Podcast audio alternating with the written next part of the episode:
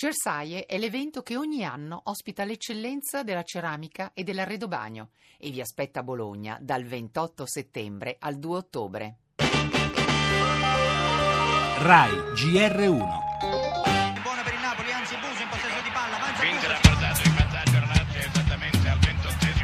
Il calcio mondiale di nuovo sotto accusa Josef Blatter, questa volta indagato penalmente dalla procura svizzera per gestione fraudolenta e appropriazione indebita, inoltre sospettato di aver pagato 2 milioni di franchi svizzeri a Michel Platini. Chi vede, provvede, protegge dai guai.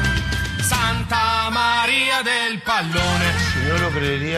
Come tutto il mondo del calcio sa, nella FIFA c'è il caos totale, con un uomo solo che decide per tutti e non capisce assolutamente nulla. Questa persona ha fatto molti danni al mondo del calcio, che in questi anni è diventato più povero e più corrotto. Di ladri di briganti, di ciccioni e lestafanti. La prima volta che sono entrato allo stadio olimpico ne avevo 15 anni e mi sono subito innamorato di questi colori. È un attaccamento alla maglia e non ai singoli giocatori. Firenze il legame fra, fra il calcio, la città, è un, po', è un po' il pane quotidiano.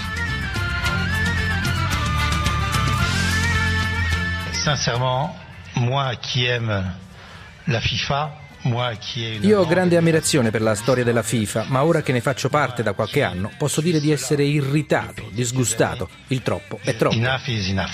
Donc c'est trop. Trop c'est trop. Santa Maria del Pallone. Così parlò Messie Platini. Era lo scorso maggio e una prima scossa aveva fatto tremare le fondamenta del governo del calcio mondiale, ovvero l'inchiesta americana che aveva portato all'arresto di alcuni dirigenti della FIFA accusati di corruzione.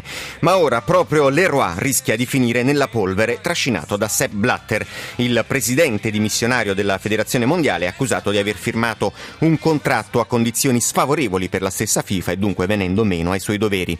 Ma tra le carte degli inquirenti spunta anche un pagamento di quasi 2 milioni di euro versato proprio a favore di Platini, che della FIFA invece aspira a diventare il numero uno. Le elezioni sono in programma nel febbraio del prossimo anno.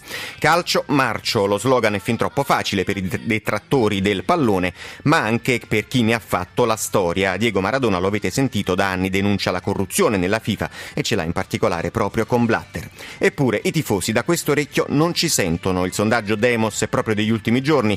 Quattro italiani su dieci dichiarano il proprio assoluto legame alla squadra del cuore. Di questi la metà si definisce un militante, una fede cieca che cresce e si alimenta in modo proporzionale e dunque nonostante le inchieste che si moltiplicano, che si tratti di scommesse o corruzione. Entusiasmo tra le folle. Le altre notizie, dopo l'appello di Papa Francesco al congresso americano contro pena di morte e armi, il pontefice parlando all'ONU chiede terra, casa e lavoro per tutti.